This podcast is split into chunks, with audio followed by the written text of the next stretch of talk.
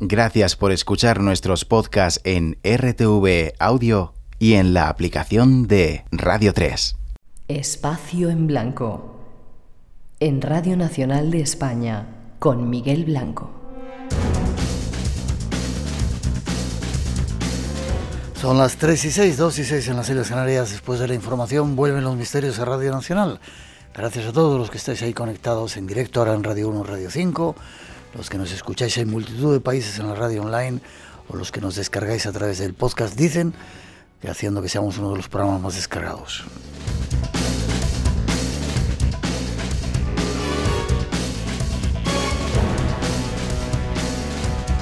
Nuestro invitado Antonio Pérez que nos está contando o avisando de que están ahí, que tengamos atención. ¿Sigues ahí, no, Antonio? Aquí sigo. Un mensaje, uy, en casa nos ha pasado de todo, dice. Por ejemplo, cuando no estoy, mi madre escucha que estoy hablando o que paso caminando por el pasillo. Y yo he escuchado a mi hermano cuando él no está. También aparecen sombras, aunque ahora no es tanto como al principio. A pesar de que soy escéptica, he tenido que aceptar que hay algo. Y tú hoy nos has traído unas cuantas psicofonías que vamos a escuchar. Eh, vamos a, ver, decir el sitio y lo que dicen para poder un poco reconocerlas y luego me cuenta la historia, si podemos rápidamente, de la curva, ¿vale? La primera, en el preventorio. Sí, en Sierra Espuña dice, bueno, es clarísima, hijo de puta. La escuchamos, vamos a ver.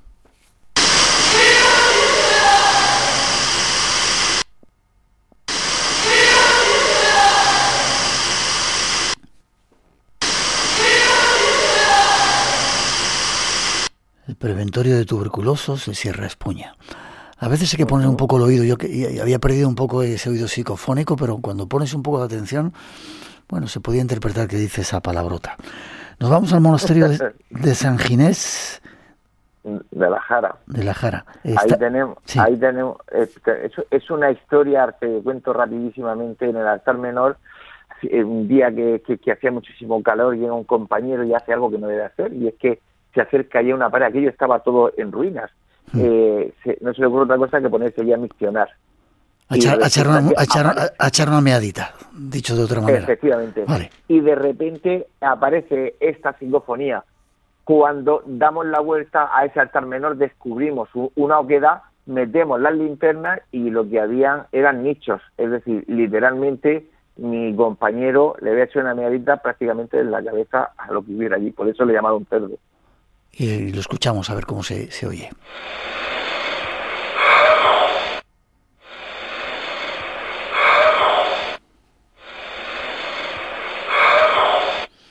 Curiosa la voz. Nos vamos al castillo de Olite, creo que es ahora. Sí, sí, sí. Es una voz de un niño que dice en perfecto italiano, ayuto, papá.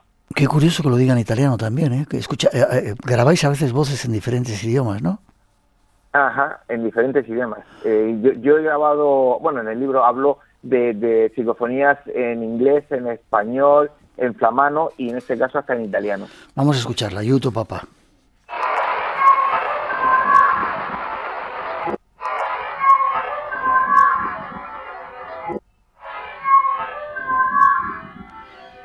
Bueno, se medio entiende. Lo curioso son la diferencia de los tonos de voz, ¿verdad? Vamos a, una casa, no sé cuál es esta, la que dice hoy quiero tres almas. La, Casa Encantada de Cartagena es una de las cosas que nos dicen cuando empezamos a recoger una de las noches. Es, no sé si es una amenaza, si, si las armas que buscan son las nuestras o que quieren coger alguna arma que haya por ahí suelta. Esa Casa Encantada de Cartagena de la cual hemos hablado y dice hoy quiero mm. tres almas. Hoy quiero tres.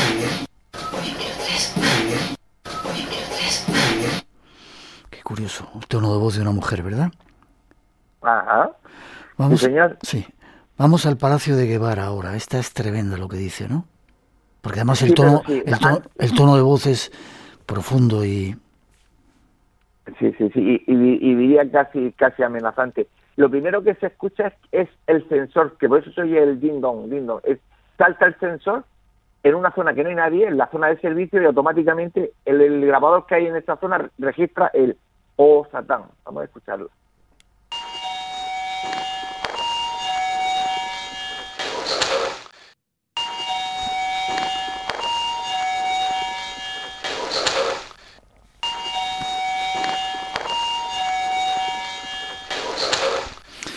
O Satán. Y la última que vamos a escuchar por hoy en el camping, ¿no? Esta la recogiste. Eh, en el, camping de Nuevo, una noche de perros con una lluvia que nadie aquí estuviera y decimos, dije en ese momento, si esto sigue así, vamos a tener que irnos. Y hay una voz que dice, prefiero irme. Vamos a escucharlo.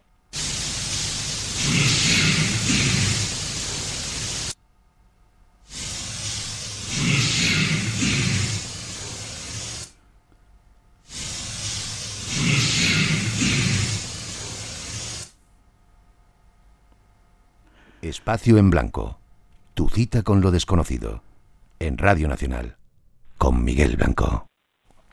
Y esta noche con Antonio Pérez escuchando esas voces que siempre ponen los pelos de punta. Es curioso la diferencia de los tonos, ¿eh? Pero bueno, mm, como vas a venir más veces, vamos a tener tiempo de que nos cuentes más historias si quieres venir al programa, ¿eh, Antonio. Yo he encantado siempre contigo a la fin del mundo, ya lo sabes. Bien, vamos con la chica de la curva. Quiero que me la cuente rápido. Tenemos cinco minutitos antes de que vengan otros temas. Nos vamos a ir a Canarias, están pasando cosas allí y queremos contarlas. Pero cuéntame, hay muchas leyendas que recoges en el libro, pero tú pudiste corroborar que había una que era cierta con un, con un futbolista famoso. Sí, sí. A mí me llega por medio de un señor muy mayor que me dice, eso que dicen de la chica de la curva, yo hace muchos años que lo escuché que pasaba en un pueblo de aquí a las afueras de Murcia entrando para Alicante. Y cuando me dijo eso dije yo, pues a por él. Mm. Entonces me fui hasta el Ciscar, que es el último pueblo de Murcia, y el siguiente es La Aparecida. Y entré en ese pueblo con mi grabador a, a, buscar testimonio. Y resulta que encontré gente que me decía, sí, aquí, aquí han habido varias muertes de varias chicas, pero siempre la que se aparece es la misma. La gente la conocíamos y todas, cada vez que nos dicen cómo es, es ella. Además, el que sabe mucho de eso es un futbolista que en su época fue famoso y encima me dicen que vive aquí cerca y automáticamente me fui a buscarlo. Y el hombre me cuenta la historia. Era un día que iban de, fiesta en, dos coches, él iba en el coche de atrás y al entrar, al entrar a la parecida, el coche de adelante tiene un accidente y, y vuelca y cuando los de atrás van a socorrerlo, descubren que la chica que iba a montar en el asiento de atrás no aparece. Él es el que después buscando entre los naranjos y limoneros la encuentra, que se, había salido despedida y estaba en un tronco. Él, él fue con sus amigos el que la llevó al hospital de Orihuela y a partir de ahí hay gente del pueblo. Espera, la niña, la, niña, la, niña, falleció en el hospital, ¿no? Desgraciadamente. la niña, eh, él la llevó en brazos que se manchó entre dos, dice, me cuenta que iba empapado él en sangre, que él creía que antes de llegar al hospital ya había fallecido, la chica que tendría 19 o 20 años. Cuando volvió al hospital ya le dijeron que sí que había fallecido. Y tiempo después es cuando empezó, fíjate, allí han habido más de 20 muertes muy parecidas por accidentes y chicas de allí reconocidas, algunas, bueno, pues la única que todo el mundo está de acuerdo que era la chica de la curva era esta. ¿Podemos decir el nombre del futbolista? ¿Te acuerdas? Se le conocía como, se le conocía como indio. Indio. Qué curioso. A veces, a veces las leyendas se hacen, se hacen realidad. Hay otras muchas. Antes de terminar, ¿cuál es el caso que hayas investigado que más, más te haya llamado la atención? Por, por, por ser, por tener tantas anomalías de diferentes disciplinas, sin lugar a dudas, de los que salen en el libro, porque hay que contar que solo eh, los tengo de, de 1985 a 2010, es lo que coge el libro. De los que sale en el libro, sin duda, el Palacio de Guevara. ¿El Palacio de Guevara? Sí. ¿Dónde está? ¿En qué lugar exacto? En Lorca. Es un palacio precioso que si vienes algún día podemos preparar para hablar con ellos y, y para que te vengas y lo veamos. Me encantará, me encantará. ¿Y la Kika, la iluminada de la Algaida, quién era esta colega o qué era? Oh, esta, esta es una historia también preciosa. Eh, es una historia de 1900. Eh, en la de la Algaida, ahí eh, en este pueblo que pertenece a Archena, esta barriada de Archena, allí es, es venerada.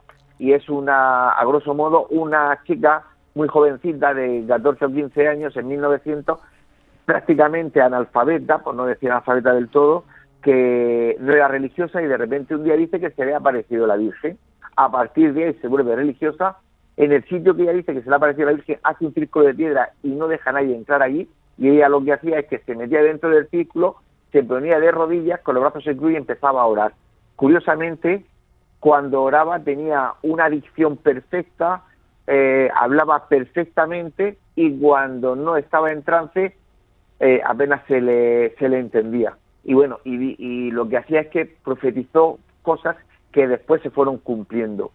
Lo que pasa que en 1900, Miguel, para que tengas una idea, que ella dijera, llegará el día que el pan de trigo esté por el suelo tirado y los bizcochos, la gente decía que era solo una locura. O dijera que los hombres y las mujeres no se distinguirían ni por ropa ni por la forma de, moverse, eh, predijo la guerra civil española, dijo que eh, iba a haber una guerra en España, ella murió antes de la guerra civil, ¿eh? Hmm. iba a haber una guerra en España que padres y eh, hermanos contra hermanos iban a pelear, predijo la bomba atómica, predijo muchísimas cosas.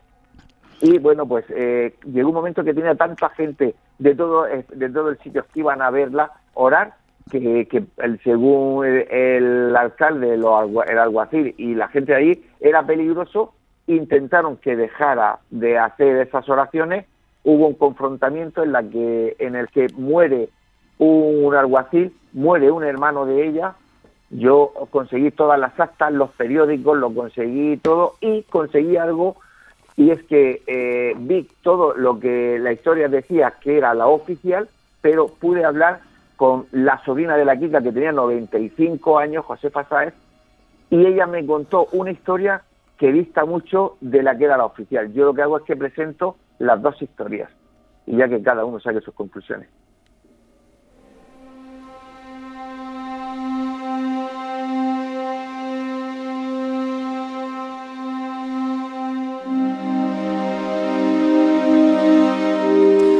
Qué bien, Antonio, que haya gente que investigue estas cosas, saque a la luz fenómenos, no se olvide de las leyendas y que algunas leyendas se convierten en realidad. Eh, ¿Forma de contacto contigo?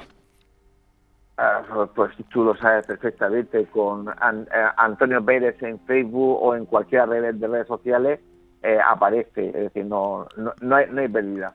Puede entrar en mi Facebook, en cualquiera, en Instagram, en todas tengo, tengo redes sociales y es fácil contactar conmigo. Pon atención. un correo electrónico. Sí. No, no, dime, dime. No, un correo, un correo electrónico, pues eh, yahoo.es también me pueden escribir. Y oye, el que tenga algún caso de investigación donde sea tarde o temprano, le prometo que iré. Vale, pon atención, están ahí. Te iba a preguntar conclusiones o, tratar un poco de sacar eso, algo en claro de todo esto, pero lo has dicho al principio. Seres del más allá, mm. algunos fallecidos, otras dimensiones en este edificio en el que vivimos. Eh, ¿Algún consejo para poder estar atento a eso que dicen en 30 segundos? ¿Algún método? Pues el, el, yo, utilices, eh, hay gente que se cree que por comprarse mucha aparatología van a conseguir más. Eh, no, no hace falta tener un grabador de, de 1.000 euros ni de 500 euros, con uno de 60 euros te vale. Mi consejo siempre son energías inteligentes y ellos nos conocen igual que nosotros podemos llegar a conocerlos a ellos. Eh, hay que ser honesto, hay que ser honrado, porque si lo eres, las voces se van a poner en contacto contigo. Pon atención, están ahí. Muchas gracias por haber estado con nosotros, Antonio. A vosotros siempre, Miguel. Espero que, hayas disfrutado de estar con nosotros y que vuelvas al espacio en blanco en breve. Muchísimo, ya sabes que siempre disfruto contigo. Nosotros también. 3 y 20, 2 y 20 en las Islas Canarias, seguimos adelante.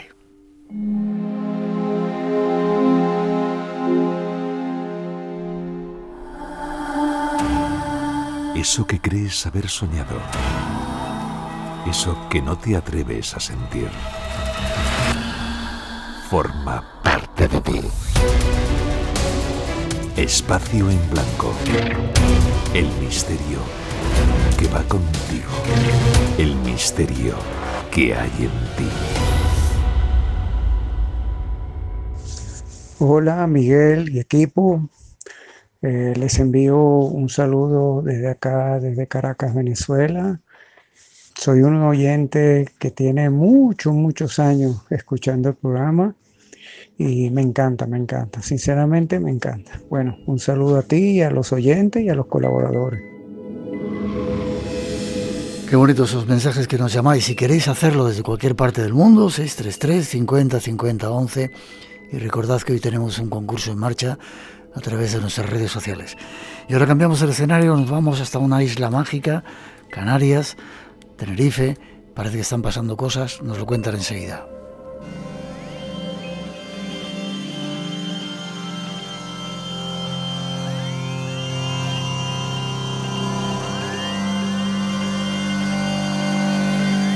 Con esta música nos transporta a un lugar misterioso, uno, hay muchos en España, pero un lugar increíblemente misterioso en las Islas Canarias donde eh, hemos tenido muchas, muchas, muchas aventuras. Y allí está esperando uno de nuestros guías, Carlitos, para nosotros. Carlos Simancas. Buenas noches, Carlos. Muy buenas noches, Miguel. ¿Cómo estamos? Un placer volver a sentirte. Divulgador, escritor, nuestro embajador en La Gomera y, bueno, un conocedor de tradiciones y que además las cuenta, guía, sabe contar las cosas y las historias. Pero ahora, el otro día me sorprendiste porque me mandaste un vídeo y una serie de fotografías de cosas que estaban ocurriendo en el Teide. Quiero que nos pues cuentes. sí, pues sí, me volvimos otra vez a, los 70, a la emoción esta de que se estaban viendo cosas a plena luz del día. Y es verdad que eh, mucha gente sabe que, bueno, pues que me, dedico a divulgar estos estos temas, que, que, que estoy dentro del mundo del mundillo este del misterio y, empezaron a acercarse a gente con vídeos y con fotografías. Es verdad que los sucesos se van a concentrar entre eh, mediados del mes de octubre hasta finales del mes de noviembre, donde eh, el vídeo que le enseñé, que era una especie eh, de, de esfera metálica que sale desde la, desde la montaña Guajara, está durante varios segundos en, una posición y vuelve a desaparecer.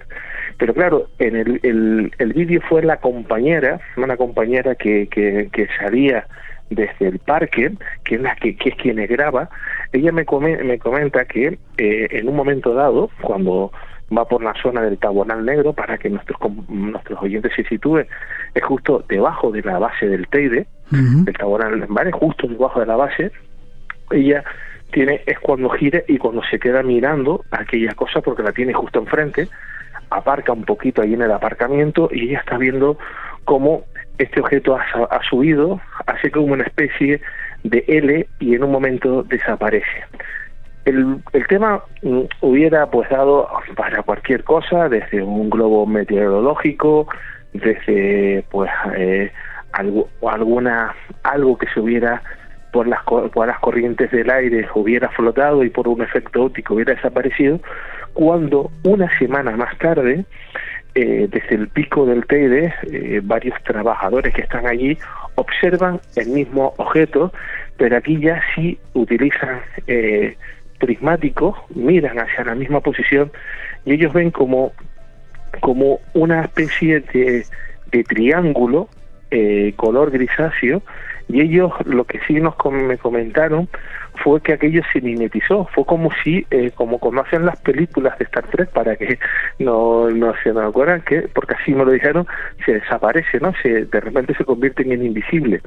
El tamaño era del tamaño de una furgoneta, por lo tanto, sí, sí, por lo tanto, eh, era un objeto bastante grande, eh, porque claro, el, lo único que se veía, claro, a simple vista, ves esa cosa, pero mm, el, ellos vieron una forma, con los prismáticos vieron una forma mucho más grande. Descartamos los globos eh, meteorológicos porque no, no ha habido pruebas en el, en el Teide, eh, de hecho, de haberlo, de haberlo de haberlo sabido, pues se hubiera, se hubiera sabido en el parque que estaban algún tipo de, de experimento. Dos, eh, descartamos también eh, cualquier tipo de dron porque aquello es demasiado grande y eh, lo único que, ellos me decían que podía haber sido algún tipo de aeronave no tripulada, pero no desconocían que algo se hubiera mimetizado. En esa fecha, eh, por el lado, ya me puse a investigar, a preguntar, eh, un, un, eh, un guía Starlight de los que se dedican a hacer las rutas, las rutas, eh, rutas por la noche en el Teide para hacer observaciones eh, astronómica, mm. eh, me cuenta que ellos ellos iban por la justo enfrente del Teide, justo enfrente de esa montaña. Ellos se dirigían hacia la zona del parador, iban por el, por un sendero, el sendero de Cañadas Blancas, cuando algo algo sale de, desde la montaña, ilumina, ellos dicen que es como si fuera un, un foco, como si fuera un, una luz muy blanquecina de color LED y se va hacia, hacia detrás de la montaña Pico Viejo. Vuelve a ser un objeto triangular, un objeto que ellos vieron iluminado, pero fue muy rápido. Ellos vieron como una especie de punta de flecha que se eh, metía, metían para allá. Tenemos, no hay que olvidar que los espacios nacionales en España son espacios, eh, el espacio aéreo está restringido. Exactamente, allí no puede volar absolutamente nada sin permiso eh, de defensa. Entonces, eh, no saben muy bien, no se muy bien qué, qué había ido. A partir de ahí ya empezaron a salir otro tipo de, de, historias, de fenómenos que han ido sucediendo, pues también a lo largo del año de gente que pues lo es simple, que habían visto algo, pero que no lo habían dicho por, por el tema a quedar ridiculizado, pero con, viendo que esto fue visto a plena luz del día, pues salieron eh, eh, estas mismas historias en el mismo punto, sobre la montaña de Guajara, que es el, lugar donde, por ejemplo, Piazzi puso el primer telescopio en altura, donde se cartografió la Luna, pues justo allí, allí aparece este, este objeto triangular que en tres ocasiones se vieron en el Parque del Teide entre, repito, octubre y noviembre del año pasado.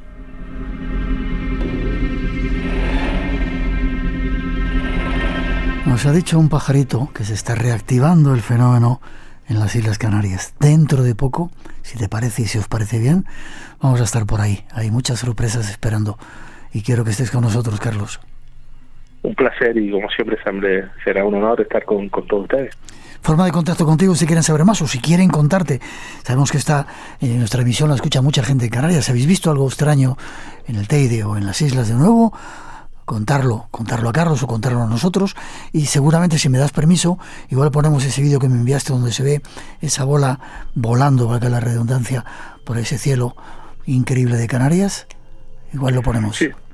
Pues sí, sí, lo, lo ponemos eh, en forma de contacto a través de, cualquiera de mis redes, Carlos Jesús Pérez Simanca, estoy en pues en, en todas las redes, eh, YouTube, Facebook, Instagram, eh, Twitter, Carlos Jesús Pérez Simancas, perfecto. Sí.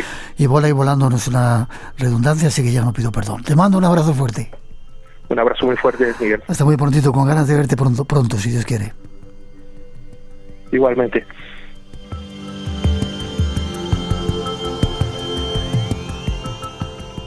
Radio Nacional de España, la que quieres. Ser o no ser. Todo el problema es ese. A la casa se la llamaba Cumbres Borrascosas. No digáis que ha agotado su tesoro. Jardines en el bolsillo. La vieja Celestina viene a vender. Un espacio donde libros y personas se encuentran. Arthur Miller es una persona con una gran carga moral. Jardines Además, en el bolsillo. Con Pilar Martín. Nos acercamos al poeta clásico coreano con. Los domingos a las 4 de la madrugada. de Vicente Alexandre. Las 3 en Canarias. Y recuerda, no es un día cualquiera. Los fines de semana desde las ocho y media de la mañana. RTV, la que quieres.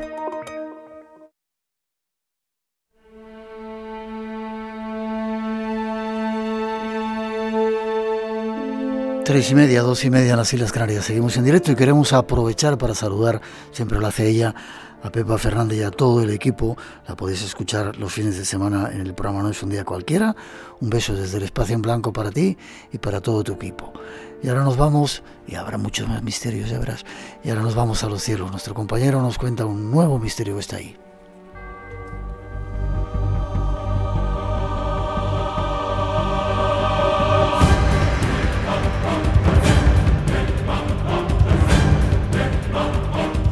Tiempo de un nuevo capítulo de esos misterios en los cielos que prepara nuestro comandante Iván Castro, al que ya saludamos. Buenas noches, Iván. ¿Permiso para subir a bordo? Pues permiso concedido. Como siempre, un placer tenerte con nosotros aquí en el Espacio en Blanco. Sigues volando por ahí, ¿verdad? Haciendo esa ayuda humanitaria de transportar enfermitos. Como siempre, ahí estamos al pie del cañón, cada noche, cada día, 365 días al año, 24 horas sin parar. Qué bien, como tiene que ser. Este es nuestro comandante, Iván Castro, y nos va a hablar, creo, de cosas que tienen que ver con los Foo Fighters, ya veréis. ¿Cuándo comienza la historia, Iván? Pues mira, vamos a remontarnos a la Segunda Guerra Mundial, en concreto a un día en concreto, el 27 de noviembre de 1944. Ahí, en plena Segunda Guerra Mundial, empieza una de las historias que yo creo que son más fascinantes, que nos deja desgraciadamente un conflicto pues eh, que no le gustó a nadie por el número de fallecidos y demás, pero esta historia es cuanto menos bastante sorprendente.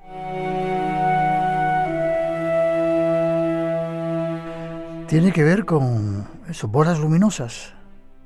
Pues sí, ese día, el 27 de noviembre del 44, en plena Segunda Guerra Mundial, había en desarrollo una misión de la RAF, de la Royal Air Force eh, británica, las Fuerzas Aéreas Británicas, y los pilotos de un bombardero de la RAF de repente se ven sorprendidos por un objeto volador eh, de origen totalmente desconocido que asemejaba eh, ser una bola luminosa. Se encuentran con ella a unos 10.000 pies de altitud aproximadamente y en principio se piensan, por supuesto, que los nazis están detrás de aquel objeto volador para ellos no identificado, ¿no?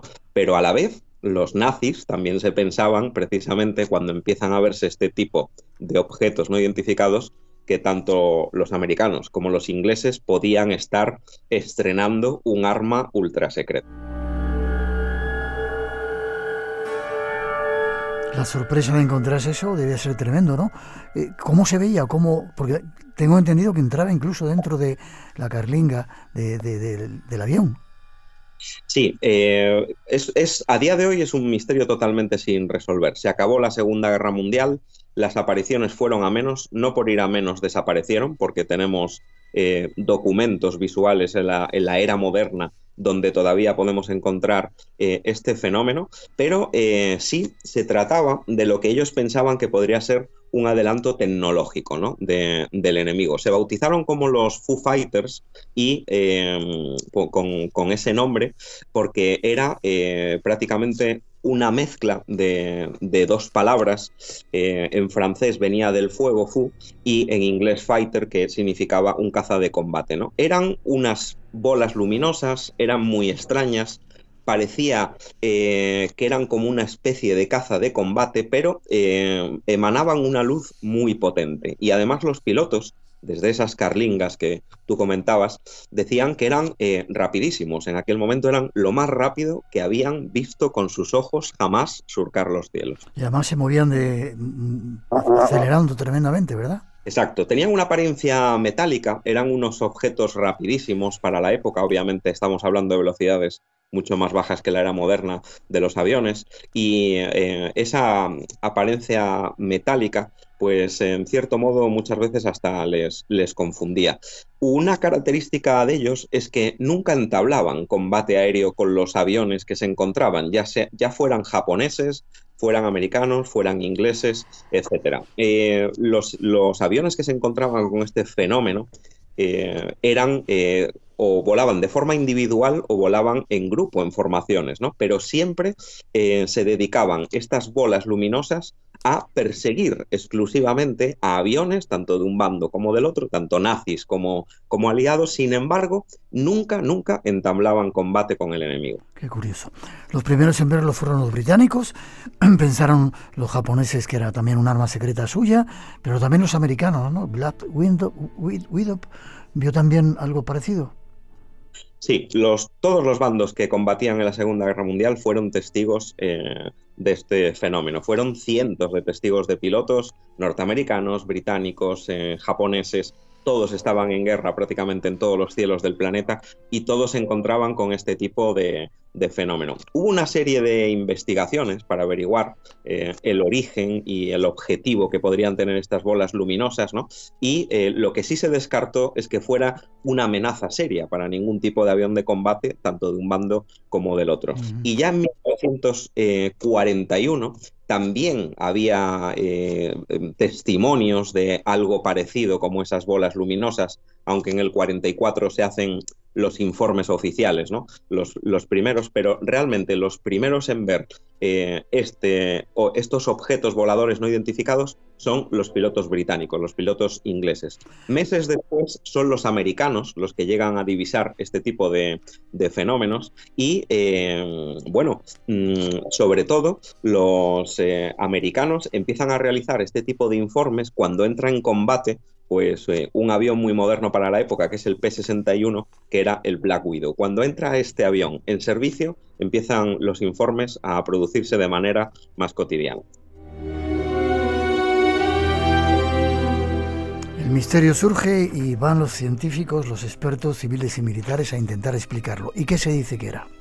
Se relacionó este fenómeno con un fenómeno meteorológico que hasta el momento era eh, súper desconocido, que es lo que se denominan rayos globulares. A día de hoy, Miguel, este fenómeno eh, meteorológico está muy estudiado, pero en aquella época no era tan fácil estudiar este tipo de fenómenos meteorológicos. Suceden en nuestros cielos, a veces suceden, y a pesar de que se le relacionó con, con este fenómeno meteorológico, se siguió digamos que tratando el fenómeno como objetos voladores no identificados, como si fueran auténticos eh, ovnis, sobre todo cuando terminó la Segunda Guerra Mundial.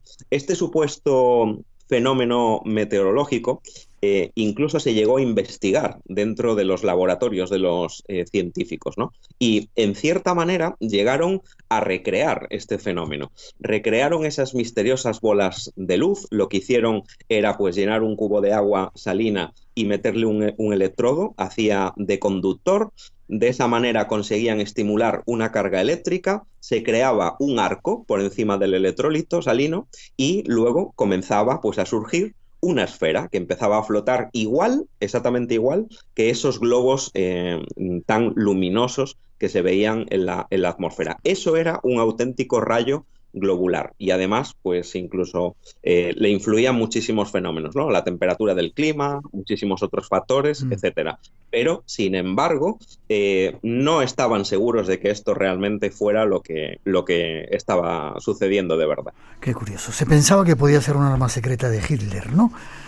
Y se probó que era o que no era. La existencia de un arma secreta de Hitler en, en relación a este fenómeno nunca ha sido probada se hablaba de un arma aérea ultra secreta, de, hecho se le conocía como el Führer Fighter, y eh, bueno, podría ser un avión ultra secreto de la Luftwaffe, que era la fuerza aérea nazi en aquellos momentos, pero mm, realmente jamás se llegó a probar que ese conocimiento fuera realidad, de esa supuesta eh, aeronave, ¿no? Y de ese pues misterioso artefacto volador. Ninguna fuente de inteligencia logró realmente descifrar si aquel, aquella supuesta aeronave ultra secreta existía. Se llegó a pensar que podía ser el famoso fuego de San Telmo. El famoso fuego de San Telmo, Miguel, es algo que todos los pilotos, por ejemplo, tenemos súper presente en nuestros vuelos eh, en muchas noches cuando hay una tormenta cerca de nuestros aviones. Se pensó que ese famoso fuego de San Telmo que para el que no lo sepa todavía, y hay maravillosos vídeos en las redes donde podéis ver el fenómeno y es realmente asombroso, parecen duendes eh, eléctricos que van caminando por las ventanillas, pues eh, se trata simplemente de una, son descargas eléctricas que se van, pues eh, va sufriendo el avión cuando realmente estamos cargados de electricidad estática.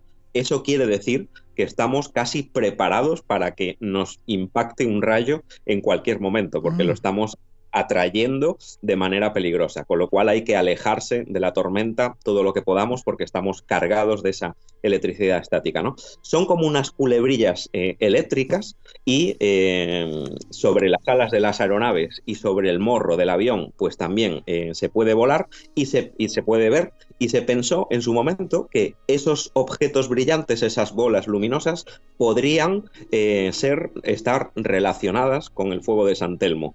Y ojo, también se pensó que durante el día esas bolas de metal podrían estar siendo reflejadas por el propio Sol desde algún objeto metálico, pero claro, esta teoría no cuadraba cuando los vuelos surgían de noche.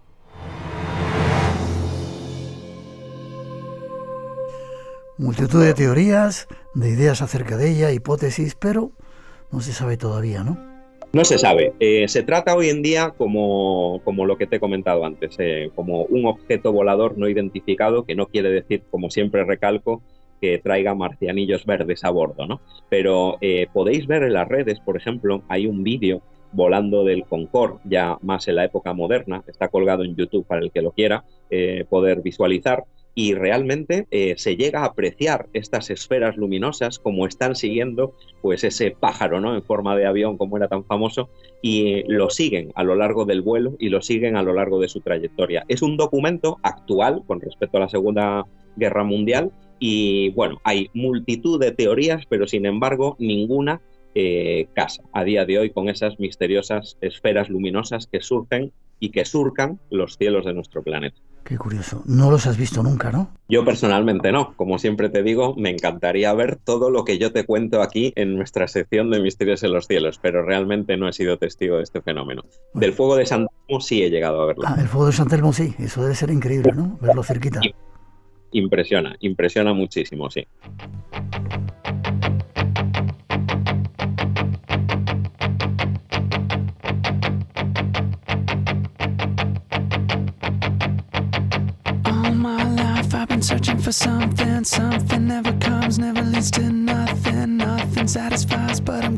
El tema de los Foo Fighters ha sido tan tremendo que hay hasta un grupo de música que se llama a sí mismo, ¿verdad?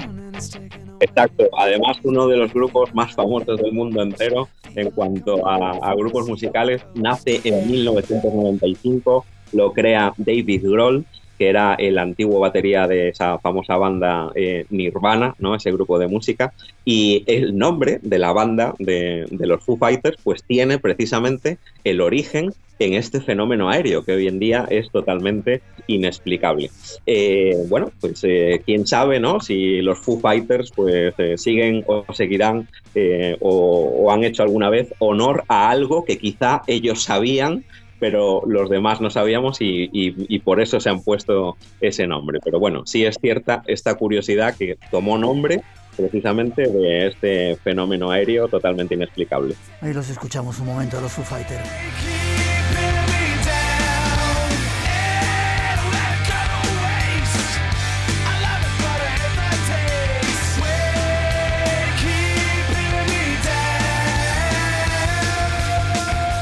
Bueno, pues te voy a ir despidiendo con los Foo Fighters y decirte hasta dentro de muy poquito.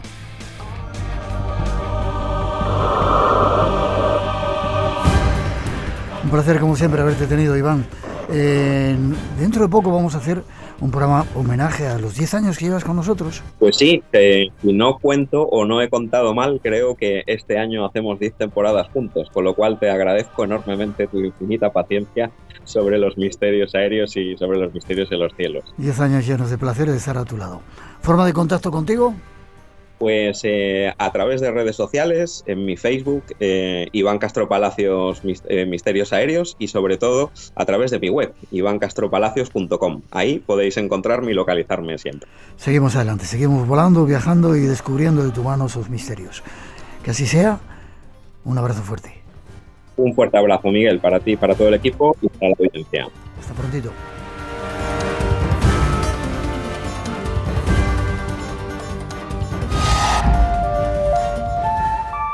¿Qué hay al otro lado? ¿Te atreves a imaginarlo? Solo quien sale a buscar encuentra, encuentra. Espacio en blanco. Siempre tu lado del misterio.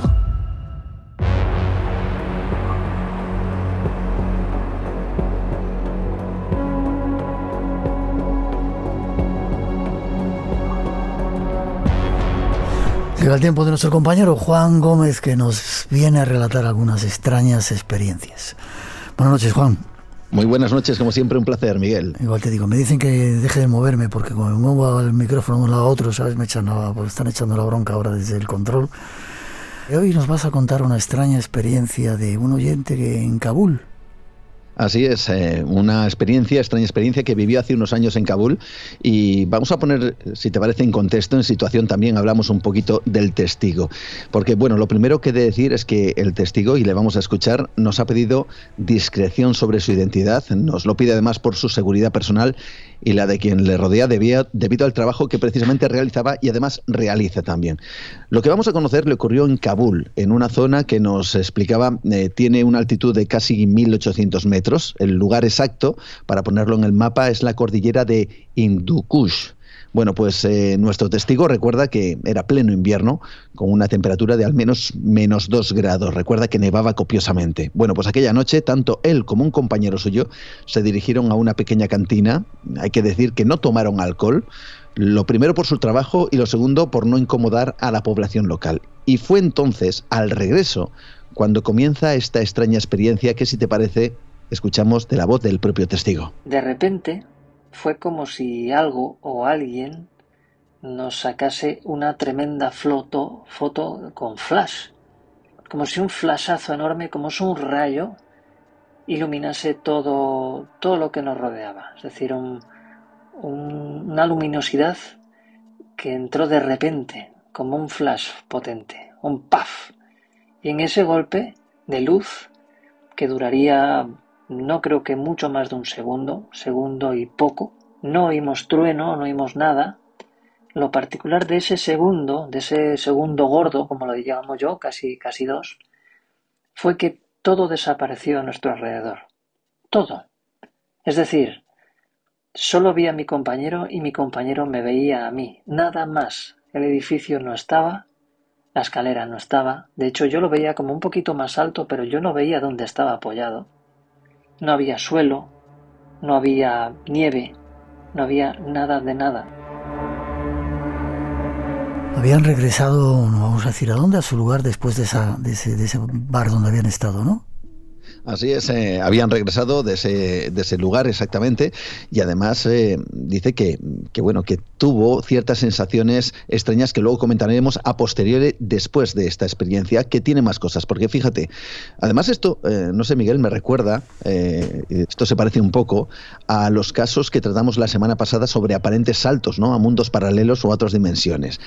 Bueno, bueno, pues hay que decir que por su trabajo, esos apenas dos segundos le bastaron para poder captar ciertos detalles totalmente desconcertantes de este lugar en donde parece que se encontraron él y su compañero. Le escuchamos, si te parece. Era una sala, una estancia infinitamente blanca, sin contornos, sin límites. Y me hace gracia porque, como ejemplo, yo doy lo que se veía en una escena de la película Matrix. Y ahora me diréis, joder, claro, ciencia ficción. Bueno, pues básicamente era eso, donde cuando eh, Neo le dice a, Morfeo, oye, ¿dónde estamos? Y Morfeo le dice, esto es Matrix, ¿no? Y se sientan los dos en, en un sofá y hay una tele, pero solamente están ellos y nada más. Es una sala diáfana, sin muros, ni techos, ni límites, es completamente blanca, virgen. Pues lo que nosotros experimentamos fue exactamente eso. Y durante un segundo no había nada más que nosotros en esa estancia en ese lugar. Tan pronto vimos aquello que nos sorprendió, tan pronto volvió todo, toda la realidad volvió de golpe. Qué bien lo cuenta Juan, ¿eh?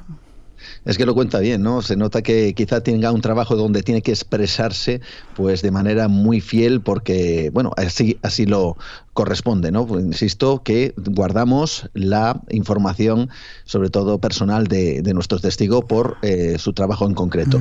Pero vamos a seguir, si te parece, porque esto no termina. Imagínate ese segundo es más que suficiente para que ambos se queden además totalmente sorprendidos. Él mismo me decía, si esto me llega a ocurrir solo, seguramente no lo hubiera contado, pero como me ocurrió con otro compañero, él también vivió esa experiencia extraña, esa habitación blanca, y entonces decidí poder contarlo y en este caso nos lo trasladó a nosotros, ¿no? Bueno, pues en principio ambos no saben cómo reaccionar y finalmente deciden regresar a dormir. Y en ese trayecto, esta persona, nuestro testigo, comienza a tener, lo decía antes, una extraña sensación. Le escuchamos. Se acabó el tema, eh, miró para arriba, dijo, oye, es muy tarde, hay que irse a la cama. Eh, Tú has visto lo que yo, ¿no? dije yo, sí. Eh, ¿Y esto qué ha sido? Pues no lo sabemos, pues ya hablaremos. Y nos dijimos adiós. Yo seguí caminando y a mí me quedaban como unos 200, 300 metros hasta el lugar donde yo dormía. Y no fue sino pues unos 30 segundos después o al minuto de estar caminando que me di cuenta que no oía mis pisadas en la nieve, ni oía mucho más que eso. Entonces me volví a mosquear, dije, caramba, veo hundirse mis, mis botas en la nieve, pero no oigo nada. Según me pasó eso, me, me dio miedo, me asusté un poco y empecé a apretar el paso. Y ya cuando me agarré al picaporte de la puerta, una puerta de estas batiente que, que tú abres hacia ti, o sea, hacia afuera, pues abrí la puerta, me metí dentro de lo que es el barracón y la puerta volvió a su lugar, pues impulsada por el resorte que la vuelve a su lugar. Y esa puerta, que era metálica, pegó un, un estampido contra el marco e hizo de nuevo un ¡pum! fuerte. Y ese golpe fue como si me volviese a la realidad, como si volviese a escucharlo todo. Qué bien lo cuenta. ¿No te, no te, no te dijo que qué es lo que pensaba que había ocurrido? Claro, sí, sí, sí me lo comentó. De hecho, eh, una de las cosas que él hizo después fue consultar, por ejemplo, a meteorólogos, porque él recuerda que esa noche nevaba copiosamente. Él incluso me llega a decir, había una cortina de nieve, como si fuera una cortina de agua, estas eh, que muchas veces vemos y, la verdad casi no nos dejan ver el otro lado, solo que de nieve, ¿no? Él mismo decía que había muy poquita visibilidad mientras hacían ese recorrido de vuelta hacia donde iban a dormir. Y además por su trabajo, eh, él que, bueno, vamos a decir que tenía acceso a cierta información, eh, intentó averiguar si había habido alguna clase de tormenta, algún tipo de explicación, e incluso me llegó a hablar y me nombró los famosos rayos en bola, pero claro, eh, todo esto em, bueno, pues formaba parte de algo tan extraño que decidió intentar averiguar si algo había quedado registrado en algún tipo de, elemento o de, o de, instrumental meteorológico. Y, no había absolutamente nada. Y fíjate, Miguel, cómo son estas cosas, eh, por muy breves, breves, que puedan parecer, eh, quedan en la memoria, ¿no? De, de alguna manera. Y yo no sé si, si decir que queda cierta angustia o son tan extrañas que incluso años después personas, no solo como nuestro testigo, sino muchas otras, buscan una explicación a lo que les pasó y en este caso él no consiguió encontrarla. Uno de los casos relatados por uno de nuestros oyentes. Pero no es el único, ¿verdad? Hay otro extraño caso con humanoides en Pontejos, en Cantabria. Así es, porque vamos a mm, recoger ese testimonio, ¿no? El que nos acaba de, ofrecer nuestro, nuestro amigo, y, y él explicaba esa luz extraña y sobre todo esa habitación blanca. Y es que resulta que nos encontramos con casos donde hay, vamos a decir que aspectos muy similares. Si te parece, nos vamos al 6 de enero de 1969 a una pequeña localidad llamada Pontejos, muy cerca de Santander, y que está situada frente a la propia bahía de Santander. En, en este lugar, en esa fecha, 6 de enero, insisto, 69, eh, una mujer, Meren Merino, su hija Felicidad Merino, también una amiga llamada Paqui, incluso un camarero llamado Antonio, estaban preparando, porque estaban trabajando en un local de hostelería, estaban preparando la comida, en ese momento la cena en concreto, cuando de repente ve algo extraño, en este caso Felicidad, la hija de Meren, ve algo extraño por la ventana, algo que está frente a ellos en una finca cercana. Ella cree que esas luces pueden ser de un tractor, pero eh, le parece realmente extraño y sospechoso. Y cuando se fija, descubre, atención Miguel, lo que ella describió como una suerte de habitación blanca eh, que, se, que estaba suspendida en el aire de manera rectangular y en donde había unos personajes en su interior. Pero es que resulta que de esas paredes descubren que salen, como si fuera de la nada, otra serie de personajes más, todos ellos muy similares, de gran altura, sobrepasaban los dos metros y medio, ellos los describieron además con un mono muy ajustado y que hacían movimientos mecánicos. Bueno, en este momento eh, también es testigo de todo ello, como decía Paqui, una amiga de estas dos personas. Se asusta tanto, fíjate, que va en busca de su hijo, que está durmiendo en su casa porque teme que esos personajes quizá puedan, puedan hacer algo, puedan acceder a alguna vivienda. Se lo lleva, se lo lleva precisamente a ese lugar. El niño también desde aquella ventana ve estos personajes en esa habitación blanca y teniendo una pistola de juguete en la mano, les apunta y les dice a los familiares, mira mamá, esos son hombres malos. Pero es que en ese mismo momento, Miguel, mientras eh, está ante esta situación tan desconcertante, esa habitación blanca, esos seres, esa especie de, bueno, de, de rectángulo que parece flotar delante de ellos, Antonio el camarero sale, intenta saltar una valla para averiguar qué es eso, pero un fogonazo de luz le tira para atrás y evita que precisamente se eh, acceda a ese mismo lugar. Y de repente todos, todos observan cómo esa habitación blanca se contrae, esto es alucinante Miguel, se contrae, se convierte en una esfera que se eleva y sale con lo que ellos mismos dijeron, echando chispas a una velocidad que también llegaron a determinar que no era de este mundo.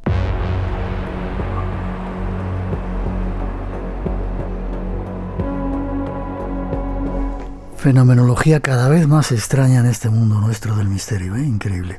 Hay muchos más casos, el de Betty y Andreasson, me habías dicho, pero quizá lo dejamos para otro momento. La habitación blanca, la experiencia, extraña experiencia en Kabul de uno de nuestros oyentes y esa otra en Pontejos. Forma de contacto contigo, Juan, para que sigan mandándote relatos y experiencias nuestros oyentes.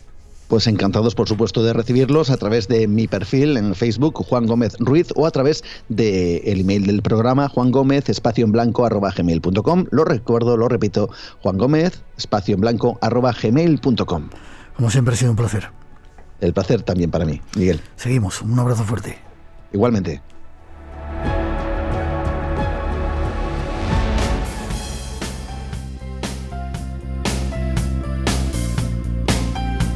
Tenemos que terminar.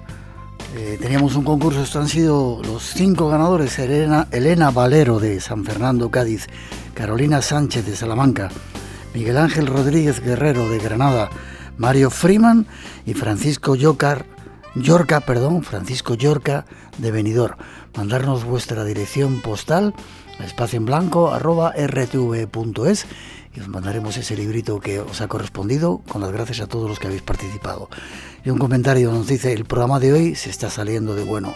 Nos alegra que os haya gustado, seguiremos tratando de hacerlo bien. Os dejamos ahora con nuestros compañeros Daniel, Jiménez y Carol Bonilla y las noticias de las 4 a las 3 en las Islas Canarias y luego con el resto de la programación. Nosotros nos vemos en 7 días a disfrutar de estos tiempos extraños en los que estamos y os esperamos en el espacio en blanco. Y ahora hasta las 4 os ponemos un poquito nuestra mejor música con nuestros mejores deseos. Nos vemos en el espacio en blanco. I feel like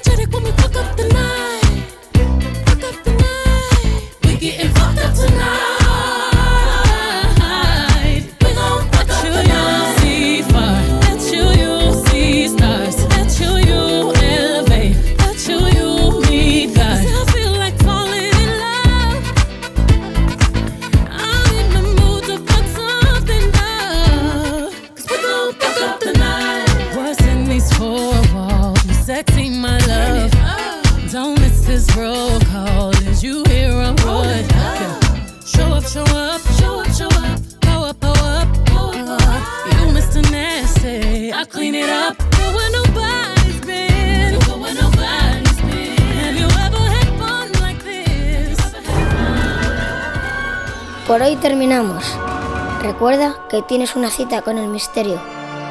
Aquí en Radio Nacional. Será dentro de siete días, en el espacio en blanco. Hasta entonces, feliz semana.